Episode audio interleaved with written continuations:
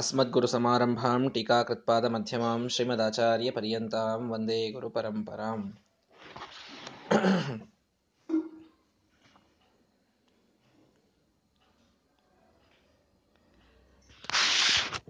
ರಾವಣನ ಸಂಹಾರದ ಪ್ರಸಂಗವನ್ನು ನಿನ್ನೆಯ ದಿನ ಪಾಠದಲ್ಲಿ ಕೇಳಿದ್ದೇವೆ. ಅತ್ಯದ್ಭುತವಾದಂತಹ ಶ್ರೀರಾಮಚಂದ್ರನ ಅವತಾರದ ಕಾರ್ಯ, ಅದರ ಒಂದು ಪ್ರಮುಖವಾದ ಘಟ್ಟ ರಾಕ್ಷಸರ ವಿನಾಶ ಮಾಡಿ ಭೂಭಾರವನ್ನು ಹರಣ ಮಾಡುವಂಥದ್ದು, ತನ್ನ ಶಕ್ತಿಯನ್ನು ಪರಿಪೂರ್ಣವಾದ ಬಲವನ್ನು ರಾವಣ ಉಪಯೋಗಿಸಿದರೂ ಯಾವ ಅಸ್ತ್ರವೆನ್ನದೇ ಒಂದೇ ಒಂದು ಬಾಣದಿಂದ ಅವನ ಹೃದಯವನ್ನು ಭೇದಿಸಿ ಶ್ರೀರಾಮಚಂದ್ರ ರಾವಣನ ಸಂಹಾರವನ್ನು ಮಾಡಿದ್ದಾನೆ. ಪರಮಪ್ರತೀಪ ಜಗತ್ತಿಗೆ ಶತ್ರುವಾದಂತಹ ರಾವಣ ಬಿದ್ದ ಮೇಲೆ ಎಲ್ಲ ದೇವತೆಗಳು ರಾಮನ ದರ್ಶನಕ್ಕೆ ಕೆಳಗಿಳಿದು ಬಂದಿದ್ದಾರೆ. ಬ್ರಹ್ಮದೇವರು, ರುದ್ರದೇವರು, ಎಲ್ಲ ದಿಕ್ಪಾಲಕರು, ಎಲ್ಲ ದೇವತೆಗಳು ರಾಮದೇವರ ದರ್ಶನ ಮಾಡಿಕೊಳ್ಳಬೇಕು ಅಂತ ಕೆಳಗಡೆಗೆ ಬಂದಿದ್ದಾರೆ. ಎಲ್ಲರೂ ಬಂದು ನಮಸ್ಕಾರ ಮಾಡ್ತಾರೆ. ಅಥೈನ ಮಸ್ತೋತ್ ಪಿತರಂ ಕೃತಾಂಜಲಿ ಜಗತ ಪಿತಾಮಹ. ಇಡೀ ಜಗತ್ತನ್ನು ಹುಟ್ಟಿಸಿದ ಸೃಷ್ಟಿಕರ್ತರಾದ ಬ್ರಹ್ಮದೇವರು ಕೃತಾಂಜಲಿ ಕೈ ಮುಗಿದು ನಿಂತುಕೊಂಡು ಆ ರಾಮನ ಎದುರಿಗೆ ನಮಸ್ಕಾರ ಮಾಡಿ ಸ್ತೋತ್ರವನ್ನ ಮಾಡ್ತಾ ಇದ್ದಾರೆ. ಶ್ರೀಮದಾಚಾರ್ಯರು ಇದನ್ನು ಬಹಳ ಗಟ್ಟಿಯಾಗಿ ಹೇಳ್ತಾರೆ. ಎಲ್ಲ ಕಡೆಗೆ ಇಂತಹ ಪ್ರಸಂಗ ಬಂದಾಗಲೆಲ್ಲ ಗಟ್ಟಿಯಾಗಿ ಹೇಳೋದು ಯಾಕೆ ಅಂತಂದ್ರೆ, ಅರ್ಥ ಮಾಡಿಕೊಳ್ಳ್ರಿ, ಹೇಗಂತೀರಿ ಎಲ್ಲ ದೇವತೆಗಳು ಒಂದೇ, ದೇವತೆಗಳೊಳಗೆ ನಾವು ಭೇದ ಮಾಡಬಾರ್ದ್ರಿ, ಅವ್ರು ಹೆಚ್ಚು ಇವ್ರು ಕಡಿಮೆ ಅಂತ ಅನ್ಬಾರ್ದು, ಸಿಟ್ಟಿಗೆ ಬರ್ತಾರೆ, ಭಾವನಾದೊಳಗೆ ಏನೆಲ್ಲ ಮಾಡ್ತಾರೆ. ಕೆಲವೊಮ್ಮೆ ಬಹಳ ಕೆಟ್ಟ ಅನಿಸ್ತದೆ. ಯಾರೋ ಒಬ್ಬ ಹೆಣ್ಣು ದೇವತೆ ಕುಲದೇವಿ ಅಂತ ಇಟ್ಟುಕೊಂಡಿರ್ತಾರೆ. ಪಾಪ ಕುಲದೇವಿ ನೈವೇದ್ಯ ಮೊದಲು ಮಾಡಬೇಕ್ರಿ, ಇಲ್ಲಾಂದ್ರೆ ಸಿಟ್ಟಿಗೆ ಬರ್ತಾಳಂತ ಎಲ್ಲರಿಗಿಂತಲೂ ಮೊದಲು ಅವಳ ನೈವೇದ್ಯವನ್ನು ಮಾಡಿಬಿಡ್ತಾರೆ ಕೆಲವರು. ರಾಯರನ್ನು ಭಾಳ ನಂಬಿರ್ತಾರೆ. ಮಂಗಳಾರತಿ ನಮ್ಮ ಮನೆಯೊಳಗೆ ಮೊದಲಿಂದ ಹಿಂಗೆ ಬಂದದ್ರಿ, ರಾಯರಿಗೆ ಮಾಡೇ ಎಲ್ಲರಿಗೂ ಮಂಗಳಾರತಿ ಮಾಡೋದು, ಅಲ್ಲಿ ತನಕ ಇನ್ನು ಯಾರಿಗೂ ಮಂಗಳಾರತಿ ಮಾಡೋದೇ ಇಲ್ಲ ಅಂತೇಳಿ ಮೊದಲು ರಾಯರಿಗೆ ಮಂಗಳಾರತಿ, ಆಮೇಲೆ ದೇವರಿಗೆ ಮಂಗಳಾರತಿ. ಹೀಗೆ ಭಾವನೆಯಲ್ಲಿ ಹರಿದು, ಅಥವಾ ಇನ್ನು ಕೆಲವರು ವೈಚಾರಿಕವಾಗೇನೆ ವೇದದಲ್ಲಿ ಹಾಗಿಲ್ಲ, ಭೇದ ಅಂತೇನಿಲ್ಲ ಅಂತೆಲ್ಲ ಸುಮ್ಮನೆ ತಮ್ಮ ತಪ್ಪು ಅನೇಕ ತಪ್ಪು ಕಲ್ಪನೆಗಳೊಳಗೆ ಮುಳುಗಿ ಯಾವ ದೇವತೆಗಳನ್ನ ಭಗವಂತ ಪಾಲಿಸ್ತಾ ಇದ್ದಾನೆ, ಅವರ ರಕ್ಷಣೆಯನ್ನ ಮಾಡ್ತಾ ಇದ್ದಾನೆ, ಅಂಥವರ ಪ್ರಸಂಗದಲ್ಲಿ ಅಂಥವರ ವಿಷಯದಲ್ಲಿ ಭೇದ ಎಣಿಸಬಾರದು ಅಂತ ಹೇಳಿ ಹುಚ್ಚುಚ್ಚಾಗಿ ಪೂಜೆಯನ್ನು ಮಾಡುವಂಥದ್ದು ಇವತ್ತು ನಾವು ನೋಡ್ತೇವೆ. ಅಭಿಷೇಕ ಮಾಡೋದು ಅಂದರೆ ಮನೆಯೊಳಗೆ ಎಷ್ಟು ಪ್ರತಿಮಾ ಇರ್ತಾವೆ, ಅದು ಯಾರದೇ ಪ್ರತಿಮಾ ಇರಲಿ, ಎಲ್ಲ ಒಂದು ತಟ್ಟಿ ಒಳಗಿಟ್ಟು ಅಭಿಷೇಕ ಮಾಡಿ ತೆಗೆದು ಬಿಡೋದು, ಹಾಗೆ ಮಾಡ್ತಾರೆ. ಮನೆಯೊಳಗೊಂದು 3-4 ಗಾಡಿ ಇತ್ತು ಅಂತಂದ್ರೆ ಸಾಲ್ಕಾಗಿ ಹಚ್ಚಿ ಹಿಂಗೆ ಪೈಪ್ ತಗೊಂಡು ನೀರು ಬಿಡ್ತಾ ಇರ್ತಾರಲ್ಲ, ಹಂಗೆ ಅಭಿಷೇಕ ಅಂತ ತಿಳ್ಕೊಂಡಾರ ಬಹಳ ಜನ. ಎಲ್ಲ ಮೂರ್ತಿ ಒಂದ್ಸಲ ಪೆಟ್ಟಿಗೆ ಒಳಗಿನ ತೆಗೆದು ಒಂದು ತಟ್ಟಿ ಒಳಗೆ ಇಟ್ಬಿಡೋದು. ಅದು ರುದ್ರದೇವರು, ಅದು ಗರುಡ ಮೂರ್ತಿಯೋ, ಅದು ಪ್ರಾಣದೇವರ ಮೂರ್ತಿಯೋ, ದೇವರ ಮೂರ್ತಿಯೋ, ಏನ್ ಬೇಕಾದಿರ್ಲಿ ಎಲ್ಲ ಒಮ್ಮೆ ತೊಳೆದಿಟ್ಬಿಡೋದು, ಪೂಜೆ ಆಯಿತು ಅಂತ. ಪೂಜಾ ಅಂದ್ರೇನು? ಎಲ್ಲ ಒಮ್ಮೆ ಇಡೋದು, ಅಭಿಷೇಕ ಮಾಡೋದು, ಸ್ವಚ್ಛ ಒರೆಸಿಟ್ಟು ಅದಕ್ಕೊಂದಿಷ್ಟು ಗಂಧ ಏರಿಸಿ ತುಳಸಿ ಏರಿಸಿ ಮಂಗಳಾರತಿ ಮಾಡಿಬಿಟ್ರೆ ಪೂಜೆ ಮುಗಿಯಿತು. ಹಾಗಲ್ಲ, ಸರ್ವಥಾ ಅದು ಆ ದೇವತೆಗಳಿಗೇನೆ ಮನಸ್ಸಿಗೆ ಬರುವಂಥದ್ದಲ್ಲ. ಇಂಥ ಎಲ್ಲ ದೇವತೆಗಳ ಸೃಷ್ಟಿಯನ್ನ ಮಾಡಿದ ಬ್ರಹ್ಮದೇವರು ಕೈ ಮುಗಿದುಕೊಂಡು ನಿಂತು ಸ್ತೋತ್ರವನ್ನು ಮಾಡ್ತಾ ಇದ್ದಾರಲ್ಲಿ. ಅರ್ಥ ಮಾಡಿಕೊಳ್ಳ್ರಿ, ಶ್ರೀಮದಾಚಾರ್ಯನ ಹೇಳಲಿಕ್ಕೆ ಕಾರಣ ಇಷ್ಟು ಸ್ಪಷ್ಟವಾಗಿ ಭೇದ ಕಾಣಿಸ್ತದಲ್ಲ ನಮಗೆ. ವೇದಗಳಲ್ಲಿ ಹಾಗೆ ಬಂದಿದೆ ಹೀಗೆ ಬಂದಿದೆ ಅಂತ ಹೇಳೋರು ರಾಮಾಯಣ ಮಹಾಭಾರತಗಳನ್ನು ಯಾಕೆ ಓದುವುದಿಲ್ಲ? ರಾಮಾಯಣ ಮಹಾಭಾರತ ಪುರಾಣಗಳು ಇರೋದೇನೆ ವೇದಗಳಲ್ಲಿ ಏನು ಥಿಯರಟಿಕಲಿ ಹೇಳಿದ್ದಾರೆ ಅದನ್ನು ನೀವು ಬಹಳ ಸ್ಪಷ್ಟವಾಗಿ ತಿಳ್ಕೊಳ್ರಿ, ಪ್ರಾಕ್ಟಿಕಲಿ ಅಂತ ಇರೋದಕ್ಕೆ ಅದಿರೋದು, ಅದನ್ನು ತಿಳಿಸೋದಕ್ಕೆ ಇರೋದು ಅವೆಲ್ಲ ಪುರಾಣಗಳು. ಪುರಾಣಗಳಿಂದ ವೇದಂ ಸಮಪ ಬ್ರಹ್ಮಯೇತ್. ವೇದಗಳನ್ನು ತಿಳ್ಕೊಳ್ಬೇಕು ಅಂತಂದ್ರೆ ಪುರಾಣಗಳಲ್ಲಿನ ಪ್ರಸಂಗಗಳನ್ನು ನೋಡಿ ಅದಕ್ಕೆ ಅರ್ಥವನ್ನು ಮಾಡಬೇಕು. ಇತಿಹಾಸ ಎಷ್ಟು ಸ್ಪಷ್ಟ ಹೇಳ್ತಾ ಇದೆ. ರಾಮದೇವರ ಎದುರಿಗೆ ಎಲ್ಲಾ ದೇವತೆಗಳು ಬಂದು ನಿಂತು ಸ್ತೋತ್ರವನ್ನ ಮಾಡ್ತಾ ಇದ್ದಾರೆ. ಜಿತಂ ಜಿತಂ ತೇ ಅಜಿತ ಲೋಕಭಾವನ ಪ್ರಪನ್ನ ಪಾಲಾಯ ನತಾಸ್ಮತೇ ವಯಂ. ಎಷ್ಟು ಸ್ಪಷ್ಟವಾದ ಶ್ಲೋಕ! ಹೇ ಅಜಿತ, ಯಾರಿಂದಲೂ ಗೆಲ್ಲಲು ಅಸಾಧ್ಯನಾದಂತಹ ಹೇ ಭಗವಂತ, ನೀನು ಗೆದ್ದಿ, ನೀನು ನಮಗಾಗಿ ಇವನನ್ನ ಗೆದ್ದಿ. ನತಾಸ್ಮತೇ ವಯಂ, ನಾವೆಲ್ಲರೂ ಬಂದು ನಿನಗೆ ನಮಸ್ಕಾರವನ್ನು ಮಾಡ್ತೇವೆ. ತ್ವಮೇಕ ಈಶೋ ಅಸ್ಯ, ಈ ಎಲ್ಲದಕ್ಕೂ ನೀನೊಬ್ಬನು ಈಶ, ನೀನೊಬ್ಬನು ಸ್ವಾಮಿ. ನಚ ಆದಿ ಅಂತ್ಯ ತವ ಈಡ್ಯ, ನಮ್ಮೆಲ್ಲರಿಂದ ಪೂಜ್ಯನಾದ ನಿನಗೆ ಆದಿ ಅಂತ್ಯ ಅಂತನ್ನೋದಿಲ್ಲ. ಕಾಲೇನ ತಥೈವ ದೇಶತಃ, ಎಷ್ಟು ಸ್ಪಷ್ಟ ಮಾತು ನೋಡ್ರಿ ಬ್ರಹ್ಮದೇವರದು. ರಾಮದೇವರ ವಿಷಯದಲ್ಲಿ ಹೇಳ್ತಾರೆ, ಆದಿ ಅಂತ್ಯದಿಂದ, ರಾಮನವಮಿ ದಿವಸ ಹುಟ್ಟಿದ್ರಿ ರಾಮದೇವರು, ಆದಿಯವರದ್ದು ಅದು ಬಂತು ನಾಳೆ ರಾಮನವಮಿ. ಅಂತ್ಯ ಅಂದ್ರೆ ಕೊನೆ ದಿವಸ ಅವರು ಯಾವಾಗ ಈ ಲೋಕವನ್ನು ತ್ಯಜಿಸಿ ಹೋದ್ರೋ ಅಂತ್ಯ. ಪಾಪ ಕೃಷ್ಣನು ಒಬ್ಬ ಬೇಡ್ರವನ ಕಡೆಯಿಂದ ಬಾಣ ಹೊಡೆಸ್ಕೊಂಡೇ ದೇಹ ಬಿಟ್ಟದ್ದು.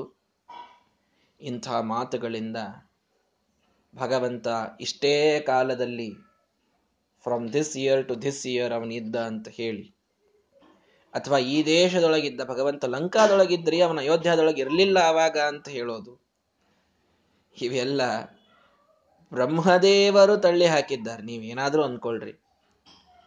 ಹೇ ಈಡ್ಯ, ಕಾಲೇನ ದೇಶತಃ ನಚಾದಿರಂತಹ, ನಿನಗೆ ಅಂತ್ಯವಿಲ್ಲ, ಆದಿ ಇಲ್ಲ. ಗುಣಾಹಿ ಅಗಣ್ಯ ತವ, ನಿನ್ನಲ್ಲಿ ಗುಣಗಳು ಅಗಣ್ಯ ಅನಂತವಾದ ಗುಣಗಳಿವೆ. ಅನಂತ ಪ್ರತ್ಯೇಕ ಶಶ್ಚ, ಎಲ್ಲ ಗುಣಗಳು ಪ್ರತ್ಯೇಕವಾಗಿ ಅನಂತವಿವೆ. ಆದಿ ವಿನಾಶ ವರ್ಜಿತಾಹ, ಒಂದಕ್ಕೂ ಆದಿ ಇಲ್ಲ, ನಾಶ ಇಲ್ಲ. ಇಂತಹ ಗುಣಗಳು ನಿನ್ನೊಳಗೆ ಇವೆ.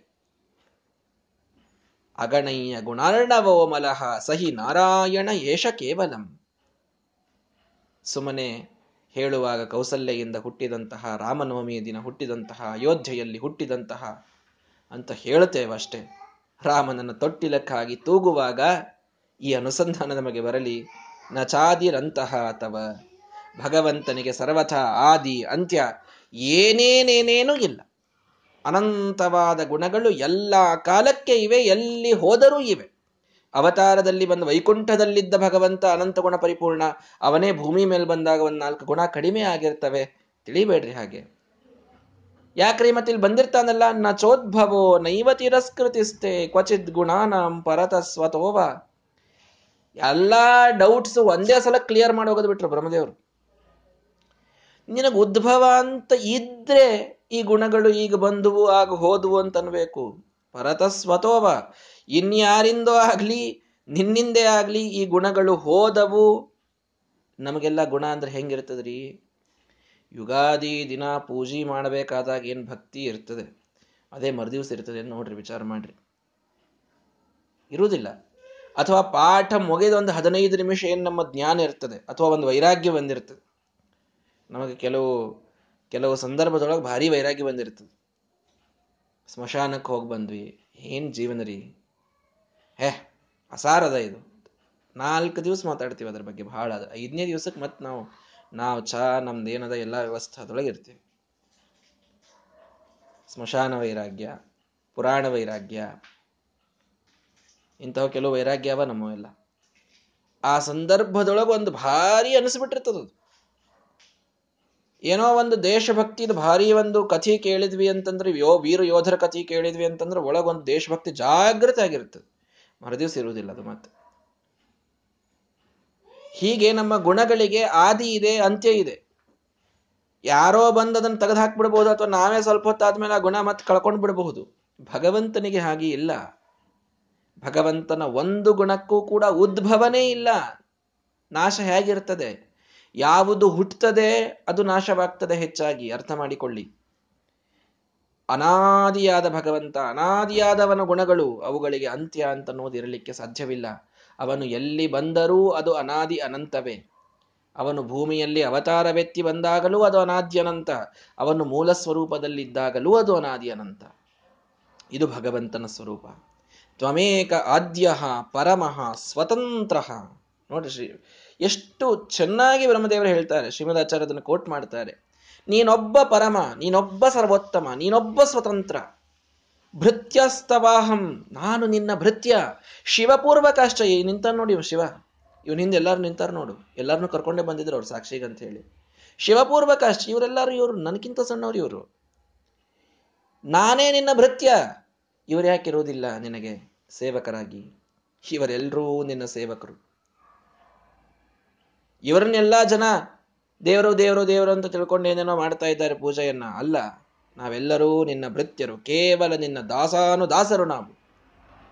ತ್ವಯೋಪಭುಕ್ತ ಸ್ರಗ್ಗಂಧ ವಾಸೋ ನಿರ್ಮಾಲ್ಯ ಚರ್ಚಿತಾಹ. ಭಾಗವತದಲ್ಲಿ ಎಷ್ಟು ಅದ್ಭುತವಾದ ಮಾತು ಬರ್ತದೆ ಬ್ರಹ್ಮದೇವರು ಹೇಳುವಂಥದ್ದು.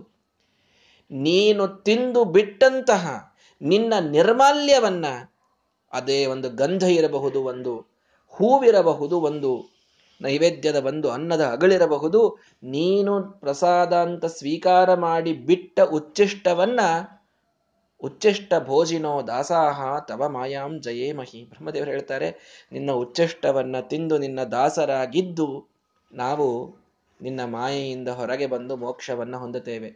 ಎಷ್ಟು ಸಲ, ಎಷ್ಟು ಕ್ಷಣ ನಿನ್ನ ದಾಸರು ನಾವು, ನಿನ್ನ ದಾಸರು ನಾವು ಅನ್ನುವ ಅನುಸಂಧಾನ ನಮಗೆ ಗಟ್ಟಿಯಾಗ್ತಾ ಹೋಗ್ತದೆಯಲ್ಲ, ಅಷ್ಟು ನಿನ್ನ ಮಾಯೆಯಿಂದ, ಈ ಜಗತ್ತಿನ ಮಾಯೆಯಿಂದ ನಾವು ಹೊರಗೆ ಬರ್ತೀವಿ. ಮಾಯೆ ಅಂತಂದ್ರೆ ಬೇರೆ ಏನಲ್ಲ, ಮತ್ತೆ ಮಾಯಾ ಅಂತಂದ್ರೆ ಏನೋ ಒಂದು ಮತ್ತೆ ಹೇಳಿದ್ರಲ್ರಿ, ಇದೆಲ್ಲಿಂದ ಬಂತು ಮಾಯಾವಾದ ಅಂತ ಅನ್ಬೇಡ್ರಿ. ಮಾಯೆ ಅಂದ್ರೆ ಏನು? ಮಾಯಾ ಭಗವದಿಚ್ಛಾ ಸ್ಯಾತ್. ಮಾಯೆ ಅಂದ್ರೆ ಭಗವಂತನ ಇಚ್ಛಾ, ನಾವು ಈ ಬಂಧನದೊಳಗೆ ಇರಬೇಕು ಅನ್ನುವಂತಹ ಇಚ್ಛಾ. ಇದನ್ನು ದಾಟಬೇಕು ಅಂತಂದ್ರೆ ಬೇರೆ ಏನೂ ಇಲ್ಲ. ಭಗವಂತನ ದಾಸಾನುದಾಸನಾನು ಅಂತ ಎಷ್ಟು ಕ್ಷಣ ನಾವು ಅವನಲ್ಲಿ ಭಕ್ತಿಯನ್ನು ಮಾಡ್ತೇವೋ ಅಷ್ಟು ಕ್ಷಣ ನಾವು ಆ ಮೋಕ್ಷಕ್ಕೆ ಹತ್ತಿರವಾಗ್ತಾ ಹೋಗ್ತೇವೆ. ಇದನ್ನು ನಾವು ಹೇಳಿದ್ರೆ, ಯಾರೋ ಹೇಳಿದ್ರೆ ಅದು ಅಥೆಂಟಿಕ್ ಆಗಲಿಕ್ಕಿಲ್ಲ. ಬ್ರಹ್ಮದೇವರು ಹೇಳ್ತಾ ಇದ್ದಾರೆ, ನೋಡಪ್ಪ, ನಾನು, ನನ್ನ ಹಿಂದೆ ನಿಂತಹ ಈ ಶಿವ, ಇವನ ಹಿಂದೆ ನಿಂತಹ ಈ ಎಲ್ಲ ದೇವತೆಗಳು ನಿನ್ನ ದಾಸಾನುದಾಸರು. ನೀನೊಬ್ಬ ಸ್ವತಂತ್ರ, ನೀನೊಬ್ಬ ಸರ್ವೋತ್ತಮ. ಇಷ್ಟು ಸ್ಪಷ್ಟವಾದ ಮಾತುಗಳನ್ನು ಬ್ರಹ್ಮದೇವರು ಹೇಳಬೇಕಾದಾಗ ಈ ಬ್ರಹ್ಮ ವಿಷ್ಣು ಎಲ್ಲ ಒಂದೇ ಅಂತ ವೇದ ಹೇಳುತ್ತದೆ ಅಂತ ಹೇಳಿಬಿಟ್ರೆ ಹೇಗೆ ನಂಬಲಿಕ್ಕಾಗ್ತದೆ? ಬ್ರಹ್ಮದೇವರು ಹೇಳಿದ ಮಾತುಗಳಿವು. ಏನೋ ಶ್ರೀಮದಾಚಾರ್ಯರು ಕೋಟ್ ಮಾಡ್ತಾ ಇದ್ದಾರೆ ಅಂತಲ್ಲ, ರಾಮಾಯಣ ತೆಗೆದು ನೋಡಿರ್ಬೇಕಾದ್ರೆ ಯಾರು ರಾಮಾಯಣದ ಇತಿಹಾಸವನ್ನು ಹೇಳದಿರೂ ಕೂಡ ಈ ಸಂದರ್ಭದಲ್ಲಿ ಈ ಕಥೆಯನ್ನು ಹೇಳಲೇಬೇಕು. ಬ್ರಹ್ಮದೇವರು ಬಂದು ನಿಜವಾಗಿ ಅಲ್ಲಿ ಪ್ರಾರ್ಥನೆಯನ್ನ ಮಾಡಿದ್ದಿದೆ, ಸುಳ್ಳು ಅಂತ ತಳ್ಳಿ ಹಾಕಲಿಕ್ಕೆ ಬರುವುದಿಲ್ಲ. ಅದನ್ನ ಸ್ಪಷ್ಟವಾದ ಎಕ್ಸಾಂಪಲ್ ಕೊಡ್ತಾರೆ. ಯಥ ಅರ್ಚಿಷೋ ಅಗ್ನೇಹೆ ಪವನಸ್ಯ ವೇಗಾಹ ಮರೀಚಯೋ ಅರ್ಕಸ್ಯ ನದೀಶು ಚ ಆಪಃ ಗಚ್ಚಂತಿ ಆಯಾಂತಿ ಚ ಸಂತತಾಶ್ಚ ತದ್ವತ್ ಮದಾದ್ಯಾಹ ಶಿವಪೂರ್ವಕಾಶ್ಚಯೇ. ಎಷ್ಟು ಸ್ಪಷ್ಟವಾದ ಮಾತು. ಜ್ವಾಲೆ ಅಗ್ನಿಯಿಂದ ಜೋರಾಗಿ ಪ್ರಜ್ವಲಿಸ್ತದೆ, ಅಗ್ನಿಯೊಳಗೆ ಹೋಗ್ತದೆ. ನೀರು ನದಿಯಿಂದ ಜೋರಾಗಿ ಹರಿದು ಬರ್ತದೆ, ಮತ್ತೆ ನದಿಯನ್ನೇ ಸೇರ್ತದೆ.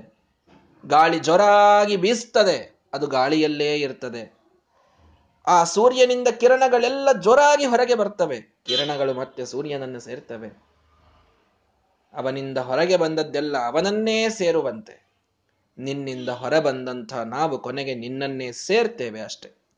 ಯೇ ಚ ಮುಕ್ತಾಹ ಅಥ ಯೇ ಚ ಬದ್ಧಾಹ ಸರ್ವೇ ತವೇಶೇಷ ವಶೇ ಸದೈವ.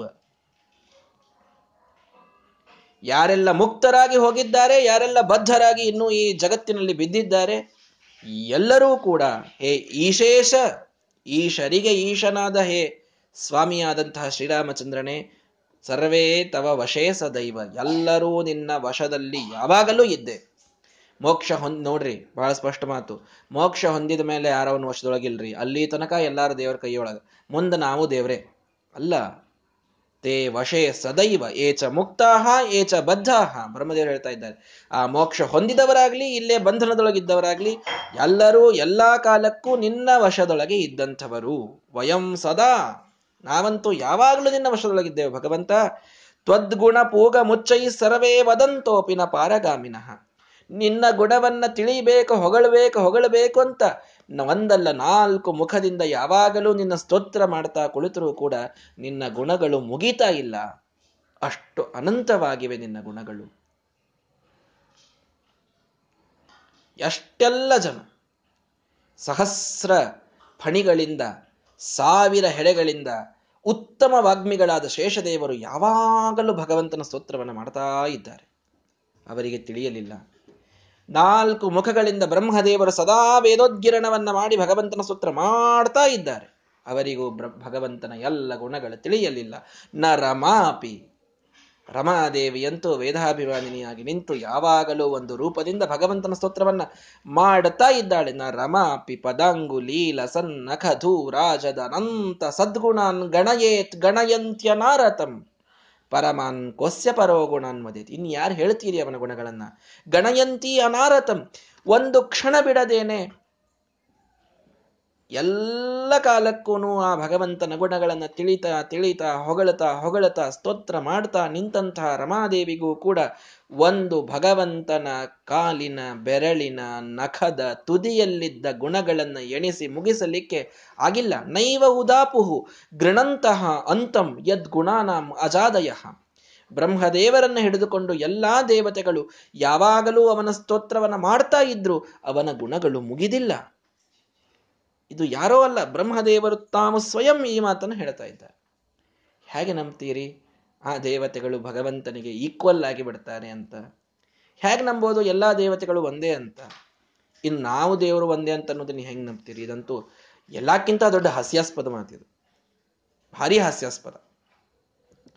ಬ್ರಹ್ಮದೇವರು ಬಂದು ಪ್ರಾರ್ಥನಾ ಮಾಡಿ ನಾನ್ ನಿಮ್ಮಂಗಲ್ಲ ಸ್ವಾಮಿ, ನಾನು ನಿನ್ನ ದಾಸಾನು ದಾಸ ಅಂತ ಹೇಳಬೇಕಾದ್ರೆ ನಾವೇ ದೇವರು ಅಂತ ಹೇಳ್ಕೊಂಡ್ಬಿಡೋದು ಎಂಥ ಅಹಂಕಾರಕ್ಕೆ ಕಾರಣ ಆಗ್ತದೆ. ವಿಚಾರ ಮಾಡ್ರಿ.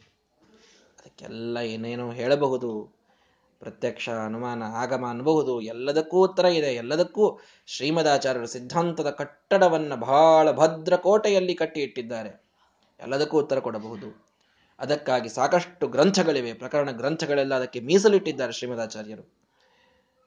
ಆದರೆ ಬಹಳ ಸರಳ ಸರಳ ಮಾತುಗಳಲ್ಲಿ ತಿಳಿಯಬಹುದು. ಬ್ರಹ್ಮದೇವರು ಬಂದು ತವ ದಾಸಾಹ ಅಂತ ಕೈ ಮುಗಿಯಬೇಕಾದಾಗ, ನೀನು ಭಗವಂತ ಸರ್ವೋತ್ತಮ ಅಂತ ವಿಷ್ಣು ಪರಮಾತ್ಮನಿಗೆ ಹೇಳಬೇಕಾದಾಗ, ಎಲ್ಲ ದೇವತೆಗಳು ಒಂದೇ, ಎಲ್ಲರನ್ನೂ ಒಂದೇ ರೀತಿ ಪೂಜಾ ಮಾಡಬೇಕು, ಎಲ್ಲರನ್ನೂ ಒಂದೇ ತಟ್ಟೆಯೊಳಗಿಟ್ಟು ತೊಳಿಬೇಕು ಅಂತ ಹೇಳಿದರೆ ಅದು ಎಂತಹ ದ್ರೋಹವನ್ನು ನಾವು ಭಗವಂತನಿಗೆ ಮಾಡಿದಂತಾಗ್ತದೆ. ವಿಚಾರ ಮಾಡಿ.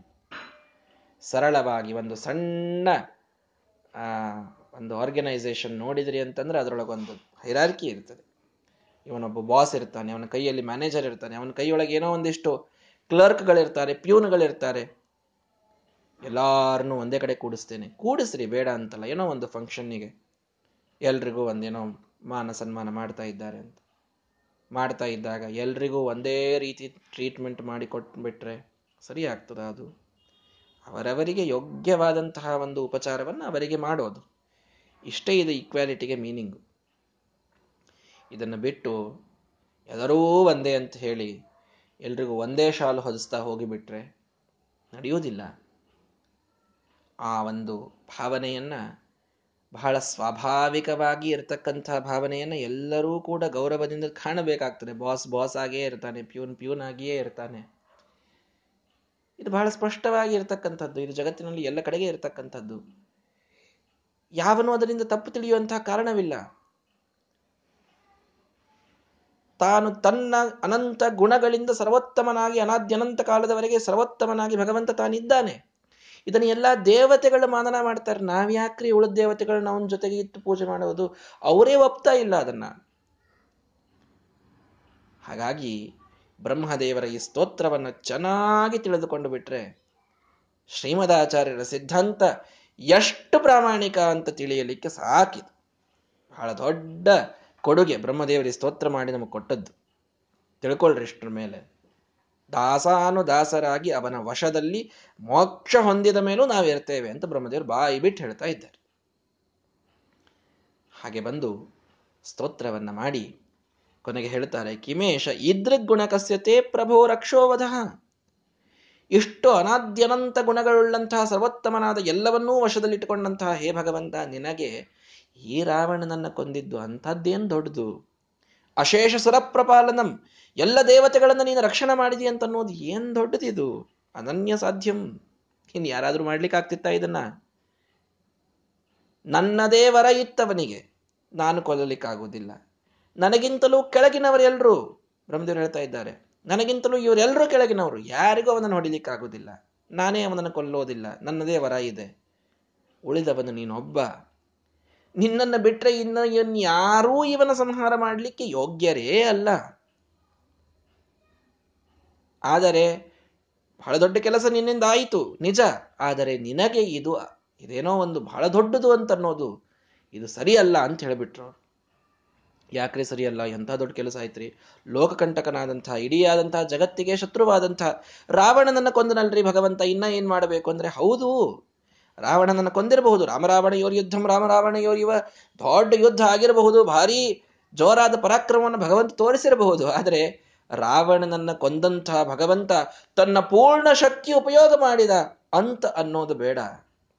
ಈದೃಗ್ಗುಣ ಕಸ್ಯತೆ ಪ್ರಭೋ ರಕ್ಷೋವಧಃ, ಯಾವನ ಅನಂತ ಅನಂತ ಗುಣಗಳಿಂದ ಒಂದು ಸಣ್ಣ ಧೈರ್ಯದ ಅಂಶವನ್ನು ತೆಗೆದರೂ ಸಾಕು, ಈ ರಾವಣ ಎಲ್ಲಿ ಅವನಿವನು.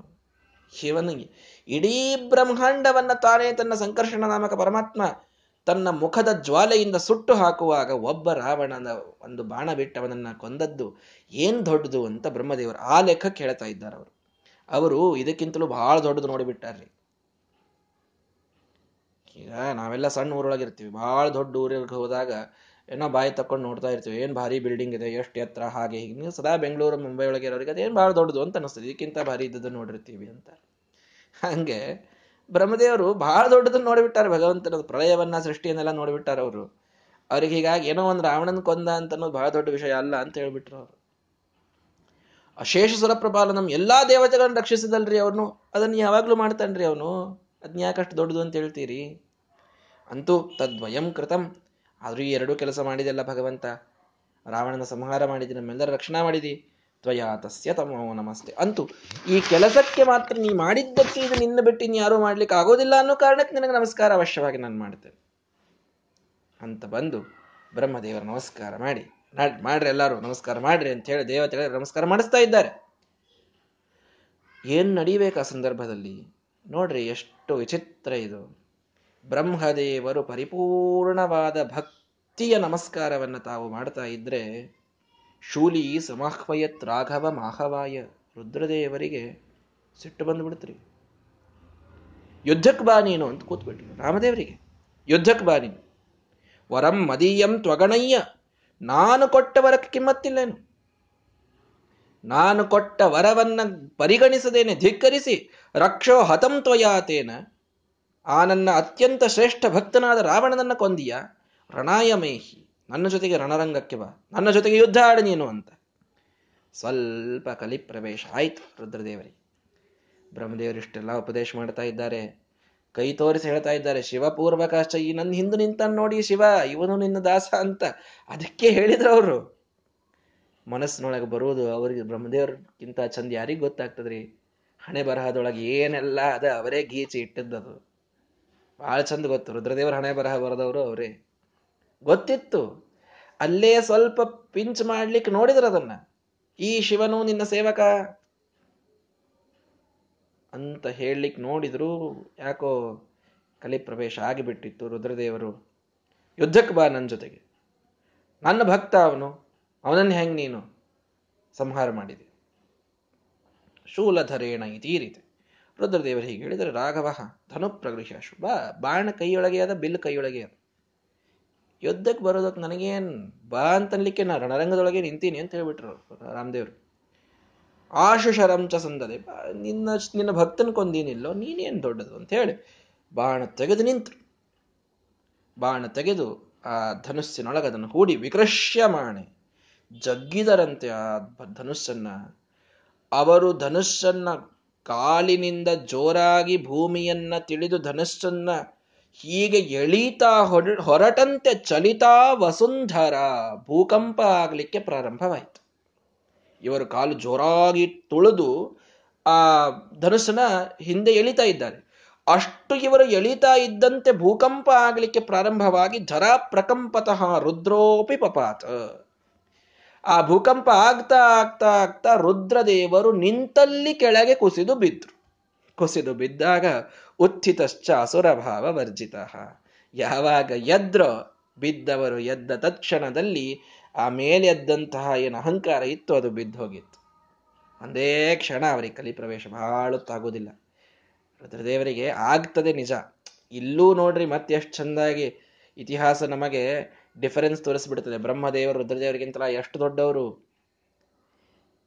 ಬ್ರಹ್ಮದೇವರಿಗೂ ಈ ಸಿಟ್ಟು ಬರಬಹುದಾಗಿತ್ತಲ್ಲ, ನಾನು ಕೊಟ್ಟಂತಹ ವರ ನೀ ಹೆಂಗ ಅದನ್ನ ಅವನನ್ನು ಸಂಹಾರ ಮಾಡಿದೆ ಅಂತ. ಬ್ರಹ್ಮದೇವರಂದ್ರ ಇಲ್ಲ, ಜಿತಂ ಜಿತಂ ತೇ ಜಿತಲೋಕ ಭಾವನ್, ಅವ್ರು ಬಂದು ನಮಸ್ಕಾರ ಮಾಡ್ತಾ ಇದ್ದಾರೆ.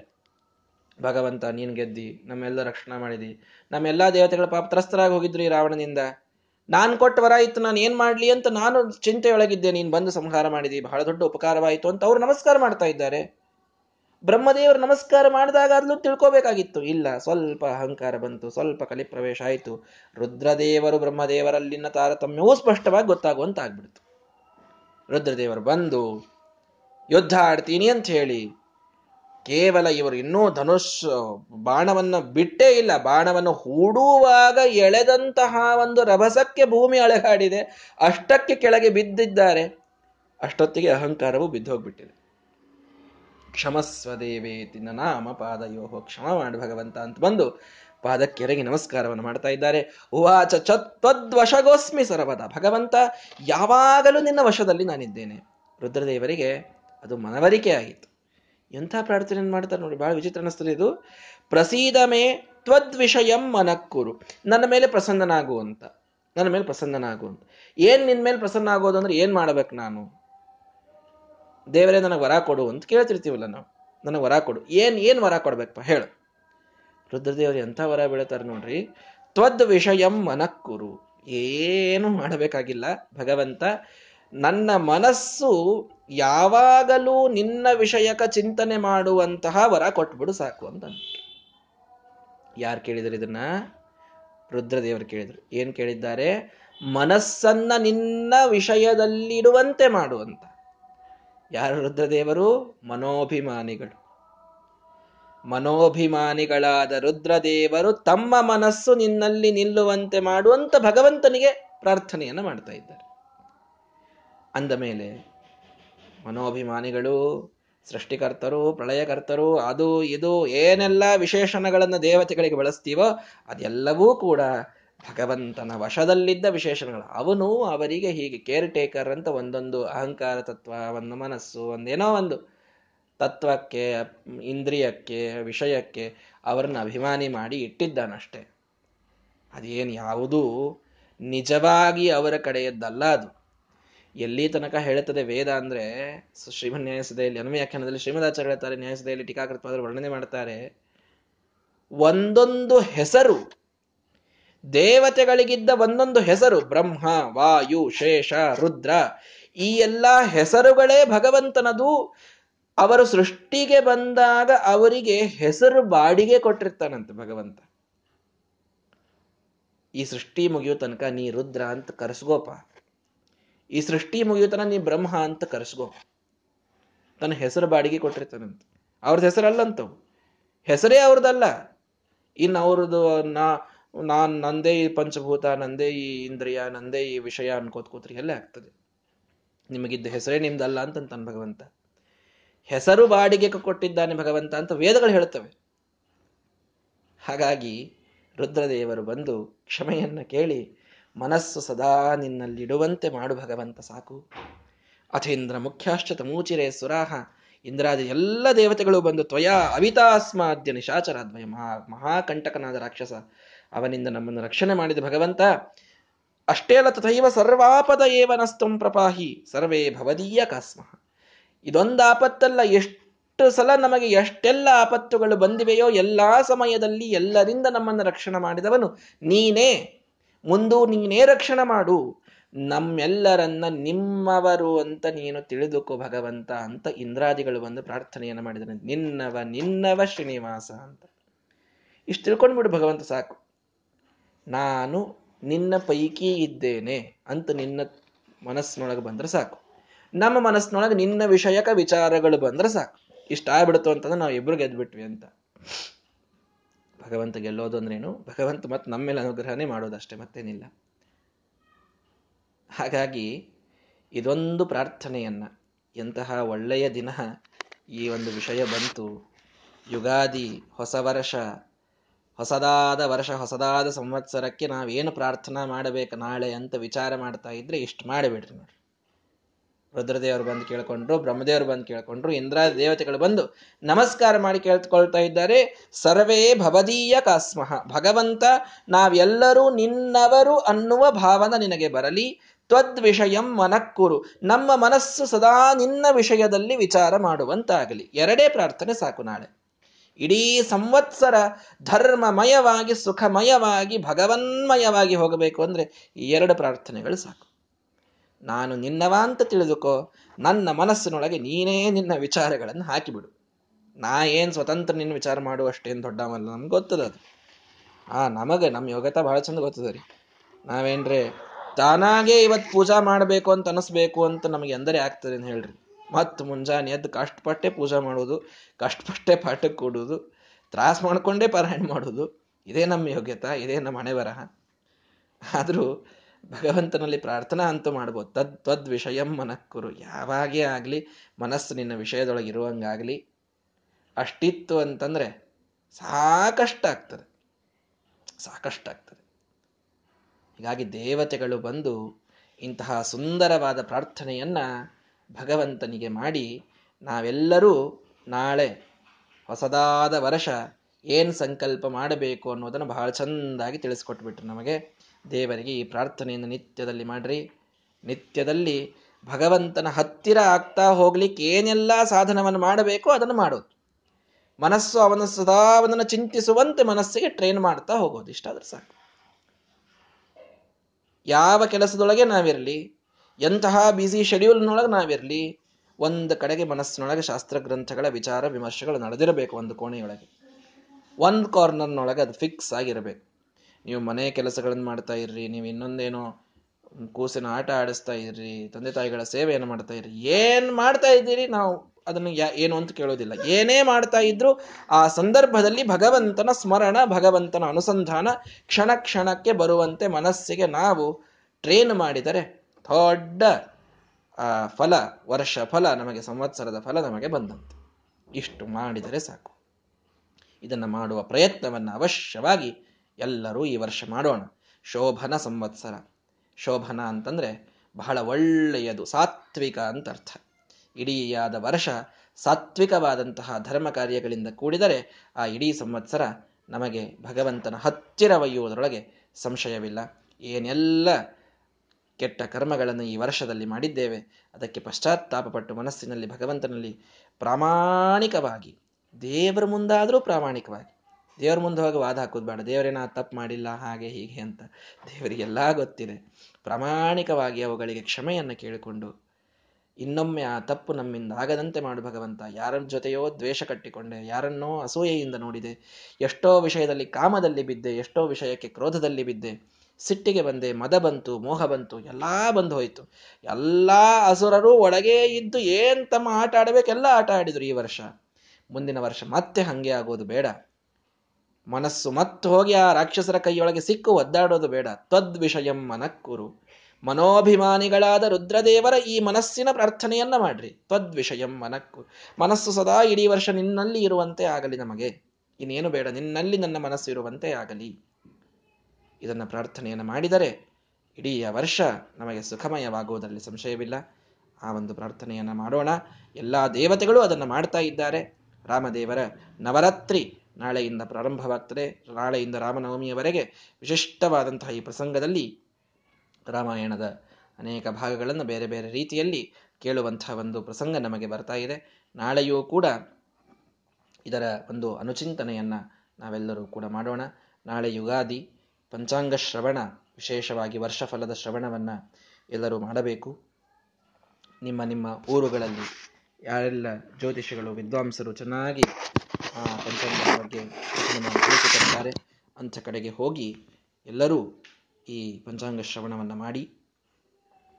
ಏನೋ ಸಾಧ್ಯತೆಗಳಿಲ್ಲ, ಅನಾರೋಗ್ಯ ಇತ್ಯಾದಿಗಳು, ಮನೆಯಲ್ಲೇ ಕುಳಿತು ಕೇಳುವಂಥ ವ್ಯವಸ್ಥೆ, ಇದರ ಅಪೇಕ್ಷೆ ಹೀಗೆ ಇತ್ತು ಅಂತಾದರೆ ನಮ್ಮ ಸತ್ಯರಾಮ ಯೂಟ್ಯೂಬ್ ವಾಹಿನಿಯಲ್ಲಿ ಬೆಳಗ್ಗೆ 10:30-11 ಗಂಟೆಗೇ ಪಂಚಾಂಗದ ಪಠಣ, ಪಂಚಾಂಗ ಶ್ರವಣ ಇದಿರ್ತದೆ.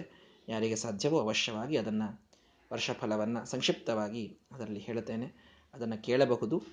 ನಾಳೆ ಅಲ್ಲಿಯೇ ಮುಖ್ಯವಾಗಿ ಎಲ್ಲ ದೇವರ ಸ್ಮರಣ ಇತ್ಯಾದಿಗಳಾಗಿರ್ತವೆ. ಆದ್ದರಿಂದ ಸಾಯಂಕಾಲ ನಾವೆಲ್ಲರೂ ಈ ಸಮಯದಲ್ಲಿ ಹೆಚ್ಚಾಗಿ ಆಚಾರ್ಯರ ಮನೆಗೆ ಹೋಗಿರ್ತೇವೆ. ಹೀಗಾಗಿ ನಾಳೆ ಒಂದು ದಿನ ಪಾಠ ಇರೋದಿಲ್ಲ, ನಾಡಿದ್ದು ಮತ್ತೆ ಪಾಠ ಇರ್ತದೆ. ನಾಳೆ ಬೆಳಿಗ್ಗೆ ಯೂಟ್ಯೂಬಿನಲ್ಲಿ ಪಂಚಾಂಗ ಶ್ರವಣ ಮಾತ್ರ ಅವಶ್ಯವಾಗಿರ್ತದೆ. ಎಲ್ಲರೂ ಅದರ ಲಾಭವನ್ನು ಪಡೆದುಕೊಳ್ಳಬಹುದು. ಇಡಿಯಾದ ಈ ವರ್ಷ ನಮಗೆ ಭಗವಂತನ ಅನುಗ್ರಹದಿಂದ ಎಂಥೆಂಥ ಆಪತ್ತುಗಳು ಬಂದರೂ ಕೂಡ ಅವೆಲ್ಲವೂ ಪಾರಾಗಿವೆ. ಒಂದು ಸಲ ವಿಚಾರ ಮಾಡಿ ನೋಡ್ರಿ, ಹಿಂದಿನ ವರ್ಷ ಸಂವತ್ಸರದೊಳಗೆ ಯಾರೆಲ್ಲ ಏನೆಲ್ಲ ಕಷ್ಟದಲ್ಲಿ ಬಂದು ಬೆಂದು ಮುಂದೆ ಬಂದಿದ್ದೇವೆ. ಕೆಲವರಿಗೆ ಅನಾರೋಗ್ಯದ ಸಮಸ್ಯೆ ಆಗಿರಬಹುದು, ಕೆಲವರಿಗೆ ಆರ್ಥಿಕ ಸಮಸ್ಯೆ ಉಂಟಾಗಿರಬಹುದು, ಕೆಲವರಿಗೆ ಕೌಟುಂಬಿಕವಾಗಿ ಸಮಸ್ಯೆಗಳು ಉಂಟಾಗಿರಬಹುದು, ಮಾನಸಿಕವಾದ ತೊಂದರೆಗಳಾಗಿರಬಹುದು. ಆ ವರ್ಷ ನಾವಿನ್ನೇನಪ್ಪ ಉಳಿತೇವೋ ಇಲ್ಲೋ ಅನ್ನುವಷ್ಟರ ಮಟ್ಟಿಗೂ ಎಷ್ಟೋ ಕಷ್ಟಗಳು ಬಂದು ಹೋಗಿರಬಹುದು. ಅದು ಯಾವುದಿಲ್ಲದಂತೆ ಒಂದು ವರ್ಷ ಭಗವಂತ ಸರಳವಾಗಿ ಪಾರು ಮಾಡಿ ಇಲ್ಲಿ ಆತನ ನಮ್ಮನ್ನು ತಂದಿಟ್ಟಿದ್ದಾನೆ. ಹೀಗಾಗಿ ಆಯುಷ್ಯವು ನಮ್ಮ ಕೈಯೊಳಗಿಂದಲ್ಲ, ಭಗವಂತ ನಮ್ಮನ್ನು ಇರಿಸಬೇಕು ಅಂತ ಇಚ್ಛಾ ಮಾಡಿದ್ದಾನೆ, ಇದ್ದೇವೆ ಅಷ್ಟೇ. ಹಾಗಾಗಿ ಉಳಿದ ಎಲ್ಲ ಆಯುಷ್ಯ ಅದು ಅವನ ಒಂದು ಭಕ್ತಿಯಲ್ಲಿ ಅವನಿಗಾಗಿ ಸಾಧನೆ ಮಾಡುವುದರಲ್ಲಿ ಹೋಗಬೇಕು. ಆಗ ನಾವು ಧಾರ್ಮಿಕರಾಗಿದ್ದಕ್ಕೆ ಸಾರ್ಥಕ, ನಾವಿಷ್ಟು ಪಾಠ ಕೇಳಿದ್ದಕ್ಕೆ ಸಾರ್ಥಕ, ನಾವು ನಿತ್ಯದಲ್ಲಿ ನಮ್ಮ ಪಾರಾಯಣ ಪೂಜಾ ಇತ್ಯಾದಿಗಳನ್ನು ಮಾಡುವುದು ಸಾರ್ಥಕ. ಹಾಗಾಗಿ ಇದ್ದ ಆಯುಷ್ಯವನ್ನು ಭಗವಂತನಿಗೆ ಸಮರ್ಪಿಸುವುದನ್ನು ನಾವು ಕಲಿತರೆ ದೊಡ್ಡ ಯುಗಾದಿಯನ್ನು ನಾವು ಆಚರಿಸಿದಂತೆ ಧಾರ್ಮಿಕವಾದ ಒಂದು ಯುಗ ನಮ್ಮ ಜೀವನದಲ್ಲಿ ಆದಿಯಾದರೆ ಅದು ನಿಜವಾದಂತಹ ಯುಗಾದಿ.